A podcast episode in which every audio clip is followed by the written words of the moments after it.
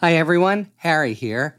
Before our episode begins, I just wanted to let you know that we've posted Patreon one on one interviews in the last couple days. One on the Trump indictments with Dan Alonso, the former head assistant district attorney in the Manhattan DA's office, the office that brought the charges.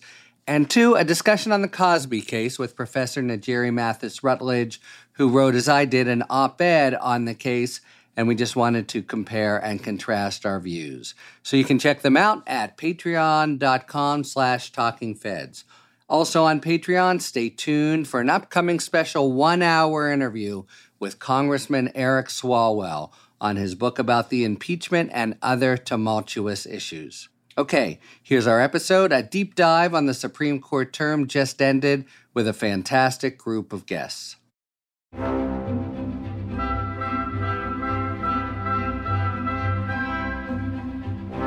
Welcome to Talking Feds, a roundtable that brings together prominent former federal officials and special guests for a dynamic discussion of the most important political and legal topics of the day. I'm Harry Litman. In a week providing at least two rounds of fireworks in the indictment of Trump Organization Chief Financial Officer Alan Weisselberg and the sudden release of Bill Cosby, the most important and consequential news might originate from the Supreme Court of the United States, which Thursday announced its last few decisions and closed up shop for the summer.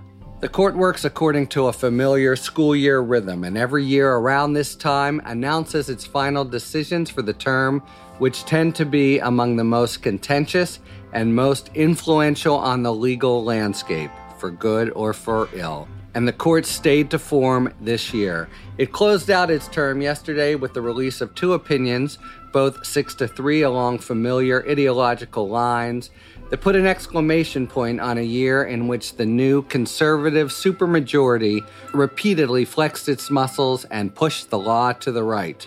With a series of ideologically charged cases on the docket for next year, first and foremost, an abortion case from Mississippi that presents the clean opportunity to overturn Roe v. Wade, the court seems poised to push the law sharply right in areas of greatest importance to constitutional lawyers and the American people.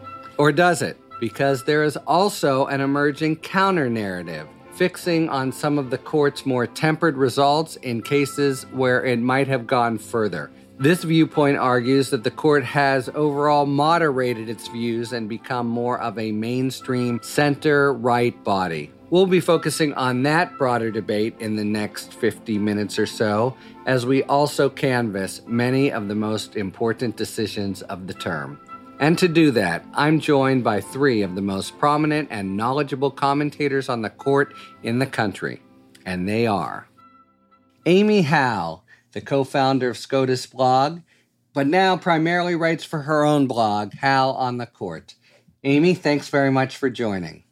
Thanks for having me. Melissa Murray, the Frederick I. and Grace A. Stokes Professor of Law at NYU and the Faculty Director of Birnbaum Women's Leadership Network. Melissa is also a co host of the Talking Feds Women at the Table podcast and she's a prolific TV commentator and op ed author, including her retrospective on the court with Leah Litman this week in the Washington Post. Melissa, so glad to have you. Thanks for having me, Harry. And Steve Vladeck, the Charles Alan Wright Chair in Federal Courts at the University of Texas School of Law. He's also the Supreme Court analyst for CNN and an author and editor of a long list of publications. Steve, as always, really great to have you as we discuss the Supreme Court. Thanks, Harry. Great to be with you.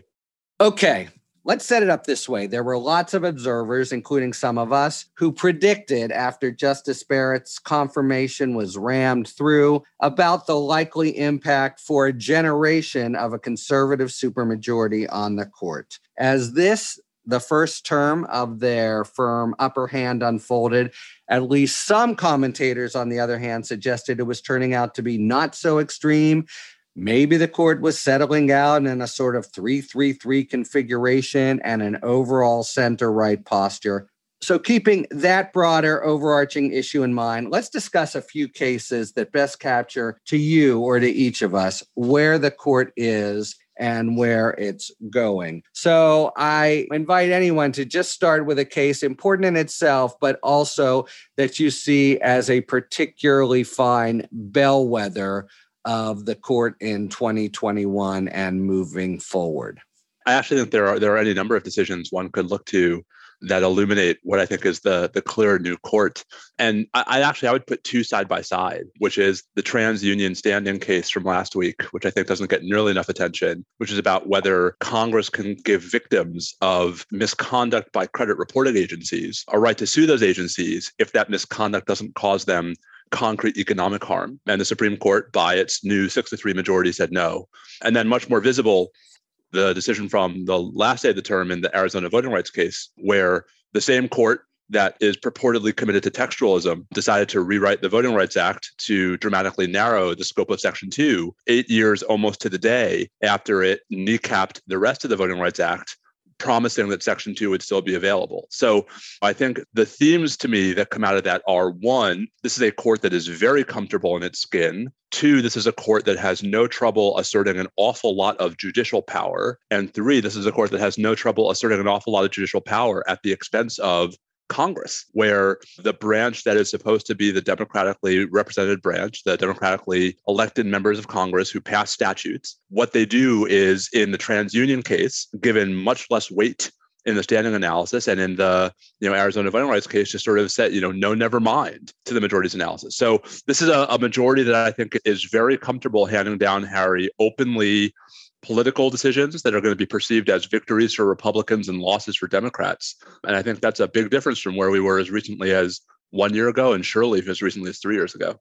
Okay, and I, I, know I'm jumping in when both of you, Amy and Melissa, will have things to say, but I just want to underscore first this Congress point is a great point that I think has been generally neglected. It's a court that's really ready to kind of slight the preferences and decisions of Congress. But I, I, think some people might say the Voting Rights Act, Alito might say, oh no, this is just us doing our best to interpret as it stood. I would agree with you, but I just want to go back to TransUnion because there they're pretty expressly saying, we have said for years from the Lujan case that this kind of injury from Congress does suffice even without a concrete economic injury. And now we're just saying never mind. In other words, it was a self-conscious push to the right. Do, do I have that wrong, Steve? You're you're wanting to jump in? No, I, I think I think it's a self-conscious push to the right. I think it's a push to the right that many folks feared the court was going to take in a case in 2016 called Spokeo that when Justice Scalia died, appeared to deprive the majority then of the opportunity to take that move to the right. And for folks who are not, you know, sort of knee deep in standing doctrine, what's so important about this, Harry, is the court is basically saying that it's not enough for Congress to create a statutory right and confer that right upon a defined group of people and then authorize that group of people to sue to enforce that right the courts have to decide for themselves that the right Congress created somehow imposes a sufficiently concrete form of harm, which is, of course, in the eye of the beholder. And it's just, it is such a sort of arrogation of power and it's such hubris compared to where we were really even in Lujan. Yeah, and I thought done with a kind of stunning casualness. I'll jump in with a, a case that I think is more of what the, the commentators who talk about this being a court maybe that's not as extreme as everyone thought. And I don't agree with that. I, I would say that this is a court that moved to the right, perhaps not this term as far to the right as many people thought it would, but certainly could move further to the right on the decisions like abortion and gun rights. They took up another case involving religious funding for religious schools in Maine today, but a case that sort of reflects the idea that this is, at least for now, perhaps still the Roberts Court. And that was the ruling in Fulton versus Philadelphia, the case of Catholic Social Services and the city's refusal to make foster care referrals to Catholic Social Services because of its religious beliefs about marriage. And that was a case in which Fulton and Catholic Social Services really swung for the fences, trying to get a ruling not only that the city's refusal to deal with it violated Catholic social services, religious rights, uh, First Amendment rights, but also to try and get the court to overrule its 1990 decision in Employment Division versus Smith, which holds that government actions usually don't violate the Constitution's free exercise clause as long as they're neutral and apply to everyone. And the court unanimously agreed that the rights of Catholic social services and the foster care parents had been violated here, but then it divided six to three on the question of whether or not to overrule Employment Division versus Smith. And Justice Alito wrote this 77 page dissent in which he basically laid out the case to overrule employment division versus Smith. And you know, we've seen Justice Alito do this before in the context of labor unions to sort of lay the groundwork to overrule a decision. And then five, ten years later, with the Janus decision, it was overruled. So I also wanted to highlight Fulton, although for slightly different reasons than Amy suggests. I think Fulton was one of those cases that gave rise to this narrative of a court that was marked by considerable restraint and moderation, even as it had the numbers to be more muscularly conservative, and it declined to do so.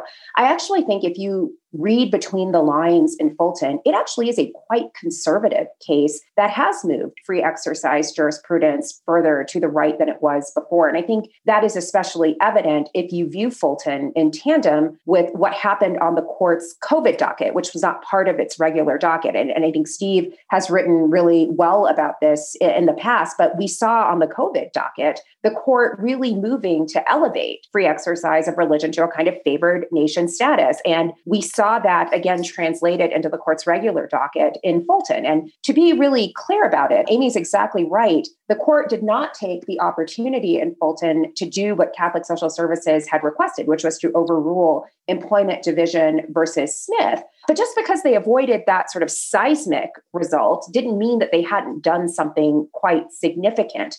What the court said there, and again, Chief Justice Roberts wrote that majority opinion, was that if there is a policy that offers decision makers some discretion for allowing for exemptions or something similar in the operation or administration of the scheme, even if that discretion is never actually exercised, um, then it is not a neutral law of general applicability. And it can be viewed and should be viewed more rigorously, should be reviewed more rigorously, and can be seen as posing a threat to religious liberty. And in making that ruling, the court really opens the door to a wider range of religious liberty challenges, to a wider range of laws and policies, because almost every law and policy has that system of discretion or exemption built in. So it really is, I think, a quite striking ruling. It really flew under the radar. So, if anything, you know, maybe the thing to take away from this term is that this is a court that can really be stealth in its conservatism, but it is still conservative. I wholeheartedly agree. And just a couple points there. So, first, it, it sends a strong message to administrators anywhere that if you don't want to get sued and you have any discretion at all, you better exercise it in favor of permitting religious claims. Second, unlike decisions of yore that it was compared with, for instance, most famously the Casey decision, where surprisingly the center held the conservatives did nothing to in any way constrain themselves going forward. They have every ability, and time is on their side to overrule Smith. And then, third and finally, to me, it had the sort of flavor of an almost poignant rearguard action by the liberals. It reminded me of the Kresch case, the big monument case from a few years ago, where basically they were just trying to stave off the immediate, more severe ruling. So they all jumped in. Who knows who offered the original rationale at this idea that it was discriminatory anyway, so that Smith didn't have to be addressed. And it just highlighted the very, very few and ineffective tools that, nevertheless, the three remaining progressives have to try to deploy. Let me focus now a little bit on Roberts, because as you say, he wrote that opinion. And you might have seen as part of this uh, emerging counter narrative, maybe he still retains the ability to influence the, the court. Let's focus not on the three, who of course will jump at any opportunity, I think, to forestall catastrophe, and but more on the three Trump nominees or the five hyper conservatives. What do you take to be their attitude to the Chief Justice now? Is he a sort of leader who can, in a certain big case, try to call them all to some kind of unanimity or speaking with one voice, even if it's moderate? Or are they pretty much respectfully, he's the Chief Justice, but respectfully indifferent to his role? I mean, it's hard to say for sure hmm. what's going on behind the scenes. I mean, I do think that the final order list that we got on Friday, July 2nd, they're all skipping town, kind of gives a little bit of a sense. It was kind of the term in, in microcosm, as I wrote in my coverage for SCOTUS blog, because the indispensable SCOTUS blog, I should say, of any Supreme Court. On the one hand, they did take on, you know, another case in which it seems they're likely to sort of move the law again to the right. Last year in Espinoza versus Montana Department of Revenue, they ruled that Montana could not have this program in which they wouldn't give money to parents for use at schools because the schools were simply religious schools. And now they've taken the other side of this coin. They said that Maine can't have a program that prohibits funding for schools that provide religious instruction for religious use. So they took that case. They didn't take the Arlene's Flowers case, the masterpiece cake shop question again, involving the florist who wouldn't do flowers for a same sex wedding. But three justices said that they would have taken the case. And then you had a couple of justices saying that they would reconsider New York Times versus Sullivan and Kelo versus City of New London. So the court's more conservative justices are clearly ready to move the court even further to the right if the opportunity were available to them. Well, and just tying it back to my Roberts question, that has to be separate opinions that made his eyebrows go. Exactly. Know. And not only are they ready to do it, but they're putting it out there on the record. Right. Exactly. And you're advertising this about where the court's prepared to go. So, does that suggest, and Steve and Melissa, do you have any views as to the degree of deference, really, or willingness to be led of the five. The counter narrative, Noah Feldman writes yesterday in support of what we've heard from others is a 333 demarcation of the court with Kavanaugh and Barrett joining in a supposed moderate block. And it is true that the most tub thumping conservative rulings, especially the last day in Arizona, had Roberts there anyway. And yet there were others where it seemed to me they were not moved at all by his stature as chief. Here's another way to put the question. Look, there are five very conservative folks. The three can't do anything about them. Can the sixth, who sometimes is more moderate and sometimes very focused on the institutional reaction to the court, exercise a fair bit of influence, not on the numbers, but just by virtue of his embodiment of the bigger questions of social capital for the court? Melissa mentioned the shadow docket, and it didn't work on the shadow docket. Exactly. Explain, yeah. We have three five to four decisions that we know of on the shadow docket this term where the chief joined the three Democratic appointees in dissent and lost. And two of those produced pretty important opinions for the court one in November in Roman Catholic Diocese and one in April in Tandon, which Melissa already mentioned. So, you know, I think the reality is that the chief still has as much influence as Justice Kavanaugh and Justice Barrett are willing to let him have.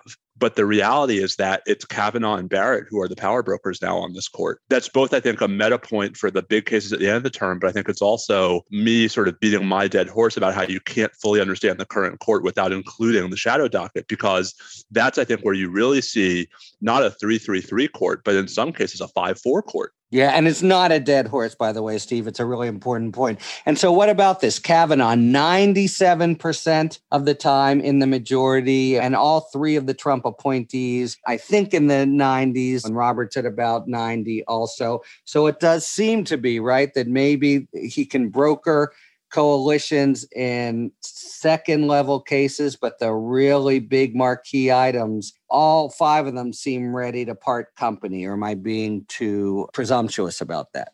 Well, I, wonder if you're not making more of what it means to have a majority than is actually there. I mean, there are a number of cases where there is a quite substantial and healthy majority, cases where they are unanimous or an eight to one case.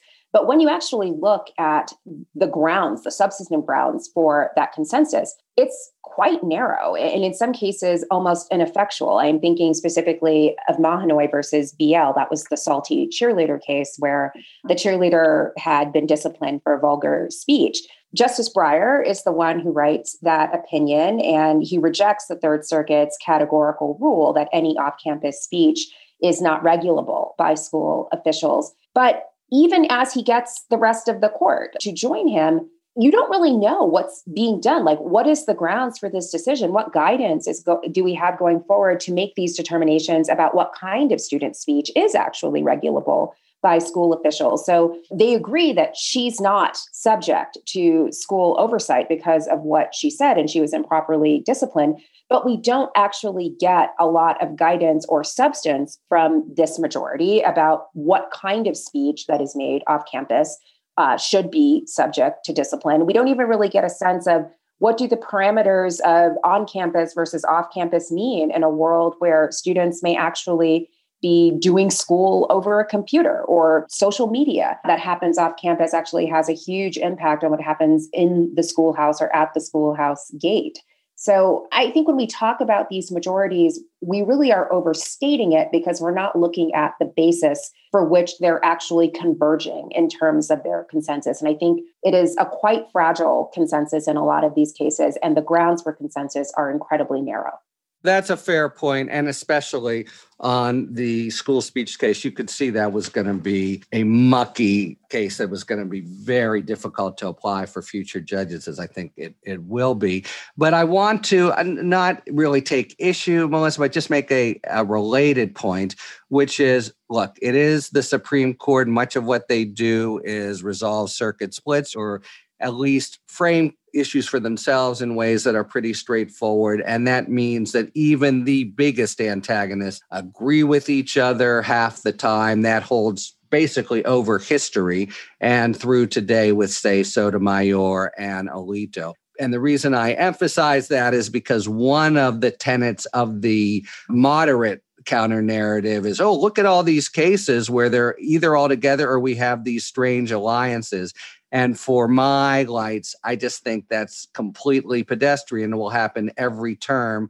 It will happen in the bulk of cases that are regulatory or straightforward. And what really matters are the big ticket cases that that ignores. Yeah, I mean, the justices, justice, I don't know whether either of you caught Justice Breyer at the National Constitution Center, they love to trot out that narrative. Yeah. Two thirds of our cases are either unanimous or eight to one or seven to two. But, you know, those are, as you say, I mean, with all due respect to our ERISA lawyers and our bankruptcy lawyers, you know, I mean, those are the cases that resolve the circuit splits, and they are certainly important cases to the people who are involved. But when it comes to the cases, the hot button issues, those are the ones that, that they're divided on and where there's more likely to be division as we saw in the cases you know when it came down to the cases that were on the last day of the term in the voting rights case and the donor disclosure cases those are where you had the ideological divisions well, I think the point I was trying to make um, is slightly different. I think Fulton and Mahanoy are big ticket cases, like the kinds of cases in which you might expect a more traditional ideological fracture and you don't see them. And because you don't see those traditional ideological fractures, there is, I think, all of this, you know, myth making, if you will, about this moderate court that should have been more conservative than it was. And again, I just I want to resist that narrative and the way in which these nine to zero, eight to one decisions fuel it. Um, these were big ticket cases where they seem to have found some consensus, but they found consensus by agreeing to do very little, in fact, and leaving open those issues to come around in the next go around where it will, I think, likely be a more traditional ideological split. So this is not the ERISA case. This is not the bankruptcy case. These are big ticket cases where they found consensus, but consensus on very, very little. I think that's a good point. Another one, sort of along much the same lines as Fulton, the Masterpiece Cake Shop. You know, it was seven to two. Seven justices agreed that, that Jack Phillips should win because the Colorado Administrative Agency was hostile to his religious beliefs. So he won. It was a narrow win. And when all of us wrote headlines describing this as a narrow win because we wanted people to sort of understand exactly what was involved, people went bananas at the press for describing it as a narrow win because that somehow meant that we were biased and we were taking away from Jack Phillips. But it was a win for Jack Phillips, but it, it was a narrow win. And it led to Fulton, and they still haven't really resolved that issue at the heart of the case there's a lot going on here. And I think one of the points is how you look at this term really depends on what you are starting from, right? If you're starting from the proposition of just how, if you're a conservative, good could it be? And if you're a liberal, how bad could it be? If that's your starting point, then yeah, you know, the term was not all the way to the extreme, whether a good extreme or bad extreme. But if the starting point is where were we three years ago when Anthony Kennedy retired? It's hard to imagine rulings like Fulton. Kennedy was the last member of the court who was on the court when Smith was decided. Hard to imagine Fulton being unanimous with Kennedy on the court. Hard to imagine the Arizona voting rights case coming out the way it did with Kennedy and Ginsburg on the court. And so part of what's going on here is the folks who are savvy Supreme Court observers are sort of right on both counts. The question is, what are you comparing this term to? And for me, you know, I sort of think about just the arc of the court over time. And from that perspective, you know, this was as conservative a term as we've seen in quite a while, even if there are ways in which all of us can identify ways that it could have been even more so.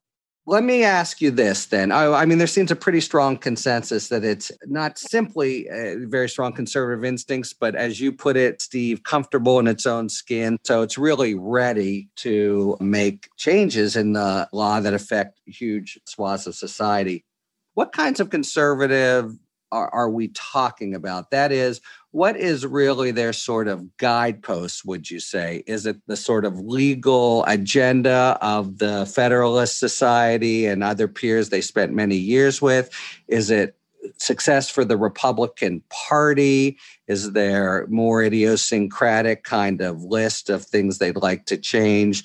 How would you characterize exactly the sort of North Star of their conservativeness as you see it. Isn't the answer now we can have it all? Because I, I, think, you know, I had thought, especially when Justice Gorsuch was appointed, that we might see the rise of a bit of a libertarian conservative fracture among the conservative justices. And I look at this term, maybe it's just the cases that featured prominently this term, but I look at this term and I don't I don't see that split. I, I see a court that is able to pick and choose cases where more often than not, those are not in tension and where what we might think of as the old school Washington Republican political establishment, the John Roberts universe, right, is actually not that out of touch or out of sync with the more sort of religiously oriented or modern, far to the right conservative movement. I guess for me, Harry, the tell, and I know i would love to hear Amy and Melissa's thoughts on this. The tell is in more and more of the concurring opinions that the conservative justices are writing, we're seeing references to pretty right wing media there was like Justice Thomas this morning cited the Pizzagate conspiracy, the election fraud, right, figured prominently in Justice Alito's opinion in the voting rights case. I think it would be healthier if it were a 333 court where the sort of old school conservatives and the libertarians were actually fighting with each other. But I just don't think that they are or that they have to. I think the other tell is that there's a real sort of inconsistency as to the principles to which they're willing to sort of go to the mat for. So you know, for example, in Brnovich, the voting rights case, Justice Alito, as Steve just said, really makes a lot of this idea of election fraud and specifically the notion that states should be empowered to prevent election fraud within their jurisdictions. And the Voting Rights Act has to yield in some way to that, or at least to consider it in determining whether challenges will be successful. If you fast forward, though, to a case decided on the same day, Americans for Prosperity versus Bonta, which is a challenge to a California law that required disclosures of donors to specific charities, the whole reasoning behind that law is about fraud prevention, allowing the state to be able to regulate fraud in the philanthropic arena. And the Chief Justice seems to have no concern about the state's interest in protecting against fraud in that context, whereas it's a huge part of the calculus in Brnovich. And so that to me is kind of the tell and really goes to Steve's earlier point. Like maybe we can have it all and we don't actually have to be consistent about the principles on which we get it. All right. Let me ask you, Amy, because among your work at SCOTUS blog and elsewhere is really valuable in charting trends. I had raised this point of Kavanaugh's leading the pack in being in the majority. Maybe people can make too much of that term in, term out because it's not a very big sampling size. But did it surprise you that he and the other Trump appointees would be basically the in the majority the most of the time? And what does it tell you? And then if there are other sort of interesting trends that you're now just beginning to aggregate as you sift through the completed term, I thought you might want to mention them.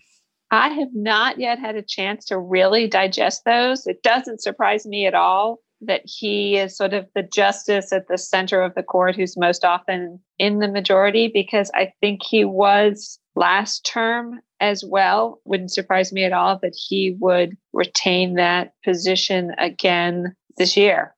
Do you think it's a natural development or one perhaps given the baptism of fire that he endured before getting on the court that he consciously strives to do? I think it is actually fairly natural. You know, it's kind of where we expected him to be. We expected him to be more conservative than Justice Kennedy. And so, was he going to be more conservative than the chief? Probably, you know, and it, it turns out that he's kind of right in the middle. I agree with Amy on this. The Kavanaugh confirmation, for obvious reasons, became about something very different than when it started being about. But I had thought that the most challenging thing for folks to understand before you know anyone knew who Christine Blasey Ford was was where Kavanaugh would and where he wouldn't represent a significant rightward movement from Kennedy. And I think part of what's happened, Harry, to me in the last term and a half anyway, is that more of the cases where that distinction matters are getting onto the court's docket. So more cases where Kennedy might have actually sided with the lefties, or at least where he would have exerted more of a moderating influence on the other conservatives. And I think that, you know, say what you will about the Chief Justice, no one on the right is trying that hard to keep him on side anymore. And so, as opposed to, I think, a time when Alito and Thomas, and maybe even in his first term, Gorsuch might have held their fire a bit for fear of pushing Kennedy away from them. You know, I think now everyone's feeling quite comfortable saying whatever they want. And in that universe, Kavanaugh is going to be the median more often than I think any of the other eight justices. What I think is, is more interesting numerically, and I suspect that when SCOTUS blog finishes their great statistics, we'll see more of this, is how much more often Justice Barrett voted with Justice Kavanaugh than with Thomas or Gorsuch. Like I think that or Alito. I don't think the 333 thing is is right. I do think though that the sort of Barrett Kavanaugh median is a theme that we're going to come back to a lot in the next couple of years.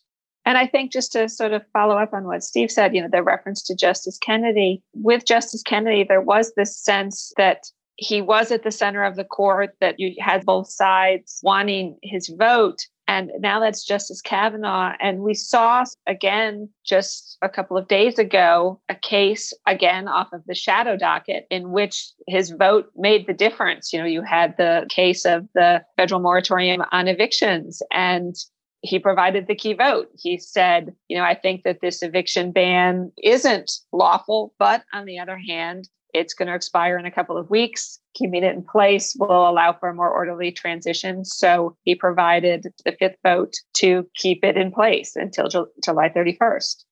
This is a really good point. And I'll just add a personal observation having clerked for Kennedy and basically with more or less overlapped with Kavanaugh when he was clerking. I think it's illustrative of just a social change between what it means to be a solid conservative in 1980 and in 2020. So both of them are from the non confrontational, kind of good guy Republican school in a sense. But for Kavanaugh, that means having come up through a time where the sort of counter revolution of the Federalist Society was important in a way, say it wasn't for Kennedy. So they both, I think, share sort of solid conservative, even Republican instincts. And part of what's happened is that the meaning or instantiation of that has changed socially. All right, let's take just a few minutes to focus on the beleaguered three, the voices that can make themselves heard only rarely, sometimes by virtue of really great analytic and rhetorical points. But so Kagan, Sotomayor, and Breyer, what kind of term did they have? Were they willing to scream out in cases, even at the cost of possibly alienating this more powerful bloc? What do we think about what they can do well and not so well, or are they really, by and large, beside the point? I think there's a degree of freedom that comes with being in such a beleaguered minority. I mean, like they're not currying favor. It's not as it was when there was a 5 4 conservative majority, where if they played their cards right, they could bring someone on side. Like this is a much more difficult task before them. And in a way, that makes it obviously more difficult for them, but it also, I think, liberates them to say exactly what they want to say in places where they want to say it. And I think we've seen Justice Sotomayor speaking not just to her colleagues, but maybe even beyond her colleagues to the world outside of one First Street. And, you know, I've said on Twitter that this is a kind of demosprudence in the Lani Guinier, Gerald Torres frame. And I think that's right. I think she recognizes that the three of them really are inconsequential to stop this conservative wave on the court but maybe kicking this to the people is a way to galvanize some kind of support for maybe shifting to a more moderate pace. I don't know if that's likely. Maybe it's about, you know, sort of ginning up excitement about court reform or structural reform, or simply just getting the people to understand that the court is really moving in a very aggressively conservative direction. But she seems to be speaking beyond her colleagues right now. I think Justice Kagan has, for the last couple of years, had some really striking dissents where she too seems to have put down the appeasement interest um, that, that she's had in some cases. Like she's always been lauded as the tactician of the group, and you know you see that in some of the decisions. But she's not afraid to be outspoken where it counts, and I think her dissent in the Brnovich case should be joined with her dissent in Rucho and joined with Justice Sotomayor's dissent and Americans for Prosperity as three of the best and most democracy enhancing opinions to come out of this court in recent years. Like they are full throated, robust statements about the importance of the vote, the importance of transparency in a healthy and functioning democracy. And they're calling out their colleagues, but they're also trying to galvanize the world outside of the court. I think everything Melissa said is spot on. A, a, good sort of less visible example of Justice Kagan October term 2020 versus Justice Kagan four or five terms ago is her dissent in Edwards versus Vannoy. Another one of those straight 6-3 cases, which for a while we only had a couple of, and then the last couple weeks we got a, a little flurry, where she is not just savage in attacking Justice Kavanaugh, but in a few places personal. And I really think that that's a noticeable and listen, Justice Kagan does nothing by accident. I think that's a noticeable shift. And I think it is for all the reasons Melissa identifies. The only thing I would say, if I can sort of throw one splash of cold water on this, which is the, the one place where I'm surprised that they haven't been even more aggressive in their dissents back to my my dead horse that Harry thinks is still alive, is some of the dissents in the shadow docket cases I thought were were pulling punches. Tandon's a good example of this. In Tandon, the court writes a four-page per curiam that dramatically reconfigures the free exercise clause. Justice Kagan writes about the most substantive two-page dissent I've ever seen in my life. But because it's only two pages, misses what I think was the biggest single problem with what the court did in Tandon, which was its lawlessness, given that it was making new law in the, in a context in which it's only supposed to be able to issue relief if the right was already indisputably clear. So I think it's clear that they no longer view their conservative colleagues as their audience at least in those cases with a partisan valence or an ideological or a strict ideological valence. But then the question is if they're not their audience, who is? I guess maybe Congress is Justice Kagan's audience in some of these contexts. Maybe the American people are Justice Sotomayor's audience in some of these contexts. I'm not really sure who Justice Breyer's audience is. And I think that's an interesting place for him to be at a moment where so many folks on his side of the ideological universe are, are baying for his retirement. You just set up Harry's next question.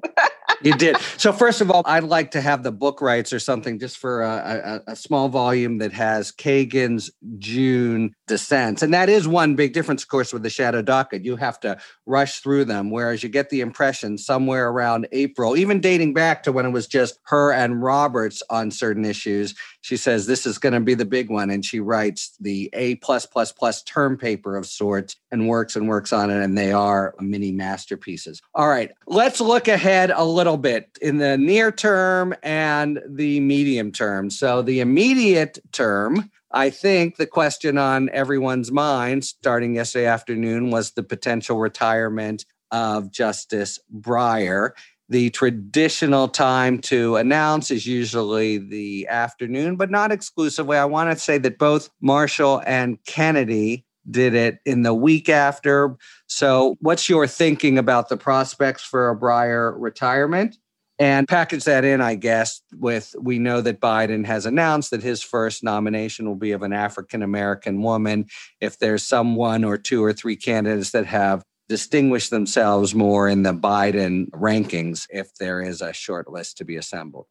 At this point, even before this week, I did not think he was going to retire. At this point, I really don't think he's going to retire. I do think that, and this is not a highly original list, that Judge Ketanji Brown Jackson and Justice Leondra Kruger are probably the front runners if he goes in the next couple of years. I think he'll probably go next year to succeed him. There's a reason that wisdom is sometimes conventional. Can I add Melissa to the short list? I will add Melissa to the short list as well. Amy? Fantastic. Three votes for Melissa, but whom I expect to be appointed to the Court of Appeal soon anyway, but let's leave that for another time. And she won't be able to come to Talking Feds anymore if that happens. But anyway, go ahead, Steve. I would not retire my mic anytime soon. Don't worry. good for us, bad for the country, but good for us. I mean, again, I think the retire Breyer talk, I mean, is really counterproductive at this point. I mean, it's almost like having a child that you want to eat vegetables and you keep putting vegetables in front of him and he's like i'm not eating these vegetables. Like he's going to do it in his own time. They're all well meaning i think everyone who is sort of exhorting justice breyer to retire is thinking about the long term health of the court and the prospect of, of having a more balanced court but he's going to do what he's going to do and he's going to do it on his own time. And i think the more we push the further out this goes I mean, I don't know if the more we push, I think he'll be indifferent either way. But of course, everyone is also very focused on the constitutional, social, national tragedy of Ruth Bader Ginsburg at this point, I think we could say. But Steve, anyway, go ahead. I'll just say, I, think all this is right. I, I do think that there's literally nothing that controls the timing of when justices either retire or announce their retirement. It's just, Harry, as you said, tradition. And so I don't think Breyer's going to feel bound by anything other than the fear of Democrats losing the Senate in the 2022 midterms. And so, does he announce after the end of the last argument session next April that he's going to retire upon the confirmation of his successor? Sure. I think that's very much in the cards. Does he wait to end the term? Maybe, although, of course, that compresses the timeline. Compress the timeline if you're looking at the election, you mean? Right. I think he's going to keep his own counsel. And I think that the reality is that it's a symptom of the much larger disease that we're confronting with the court, that this is drowning out so many other conversations because even if Leondra Kruger, Ketanji Brown Jackson, or you know, in my dream world, Melissa, right, is yeah. is in Breyer's seat. In that dream world, it's still a six three court.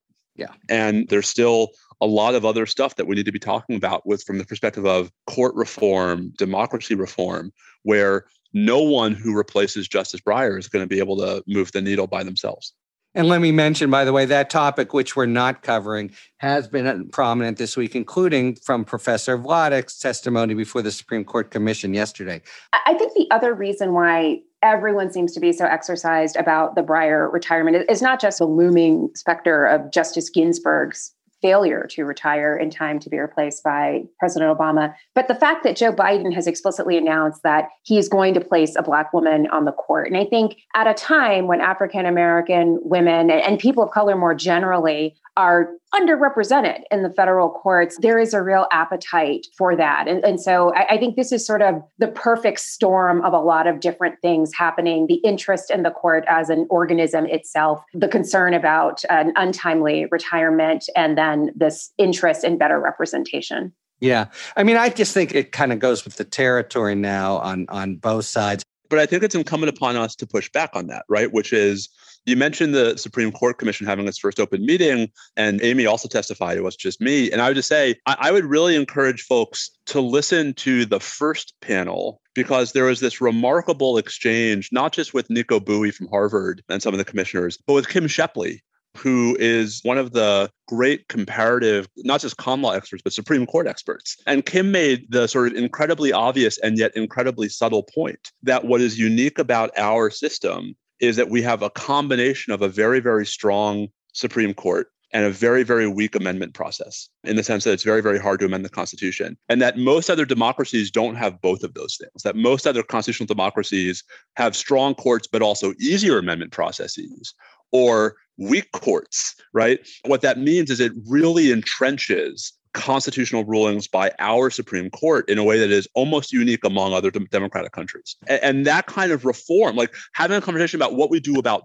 that goes so far beyond the confirmation process. This is why I think the Supreme Court Commission is both a really good thing, but also not the thing people think it is, because it's it's it's a good thing in that it's t- requiring us to take a really hard look at how we got to a point where the Supreme Court's playing this role in our system. But it's sort of not going to come up with like cheap 99 cent solutions. And that's that's the part that i think is is is tricky is that this is an important conversation where these are all just little flashpoints yeah it's a great point and kim has also sort of drawn it to the potential influence or power of a strong man as in hungary or russia or what or what trump wanted to be but wasn't to just sort of change essentially constitutional law overnight all right running out of time but let's just take a couple minutes to look ahead medium a few months ahead to the next term.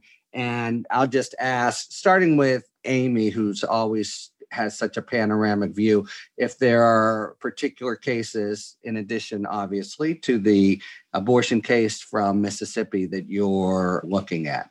Uh, yes, so there are two. There's the school funding case that I mentioned earlier out of Maine. It's the follow up to last term's case out of Montana. And then the other big one is the New York Second Amendment case. Many of your listeners probably remember that the Supreme Court heard a, a Second Amendment case out of New York in I want to say now December of 2019, and ultimately dismissed that case as moot because New York City had changed that rule there was a, a separate opinion from Justice Brett Kavanaugh in that case, in which he suggested that the court really ought to think about taking up one of the many other Second Amendment cert petitions that were hanging around waiting for the court to decide that case. And the court promptly put a bunch of those back up for its conference and relisted them many, many times and then denied all of them. And the conventional wisdom at the time, remember this was 2020, was that there were a couple of justices who w- wanted to vote to grant review, but that they weren't sure that there were five votes, you know, in favor of a broader Second Amendment ruling. They weren't sure about the Chief Justice. Now we have Justice Amy Coney Barrett. And so I think the conventional wisdom is that they think that they don't need the Chief Justice anymore to return to your earlier point. And so this is a challenge to New York's concealed carry license scheme in which you have to show good cause for wanting a license to carry a gun outside of your home. So that is a case that likely will be argued, I think, in November of this year. All right. So we can add to they can have it all from Vladeck, uh, more of the same, it looks like, from Hal going forward. All right. And of course, everyone will be watching the Mississippi case. That has not, has that been set for argument yet, Amy? They have not set any of the fall arguments yet. They'll probably release the October calendar in couple of weeks. So we should know relatively soon, but it'll certainly be sometime this fall. All right. So, first of all, thanks. This has been really great. I had hoped to kind of meld the review that you get in other places of specific cases with broader thematic analyses. And I think you three have done just that. So, many thanks. A quick 30 seconds or so for five words or fewer. I'm calling an audible here because I want to tie what you were just talking about, Steve, with E.J. Dionne in the Washington Post today says in response to the Arizona case and the hamstringing of Section 2 after Section 5 was eviscerated. E.J. Dionne ends his article saying court enlargement must now be on the agenda of anyone who cares about protecting voting rights and our increasingly fragile system of self rule. So the five words or fewer question is Will there be a serious legislative effort to enlarge the court? I'll do that in one. No. Melissa? Never, ever, ever, ever. No. Okay, Amy. No. No. Another way of doing those five words is any reform needs filibuster death. Okay, guys, are we going to permit that friendly amendment? I know it's filibuster death before any reform. There you go. Wow, very nice. This is why I defer to Melissa on all things. and why the roundtable format works so beautifully. Thank you very much to Amy, Steve, and Melissa. And thank you very much, listeners, for tuning in to Talking Feds. If you like what you've heard, please tell a friend to subscribe to us on Apple Podcasts or wherever they get their podcasts, and please take a moment to rate and review this podcast. You can follow us on Twitter at Talking Feds Pod to find out about future episodes and other Feds related content. You can check us out on the web, talkingfeds.com, where we have full episode transcripts, and you can look to see our latest offerings on Patreon, where we post discussions on special topics exclusively for supporters. Look to that space next week for a special hour long one on one interview with Congressman Eric Swalwell. Submit your questions to questions at talkingfeds.com, whether it's for five words or fewer, or general questions about the inner workings of the legal system for our sidebar segments. Thanks for tuning in, and don't worry, as long as you need answers, the feds will keep talking. Talking Feds is produced by Jennifer Bassett, Rebecca Lopatin, and Matt McArdle.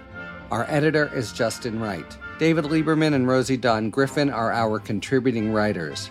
Production assistance by Abby Meyer. Our consulting producer is Andrea Carla Michaels. Our gratitude, as always, to the amazing Philip Glass, who graciously lets us use his music. Talking Feds is a production of Delito LLC. I'm Harry Litman. See you next time.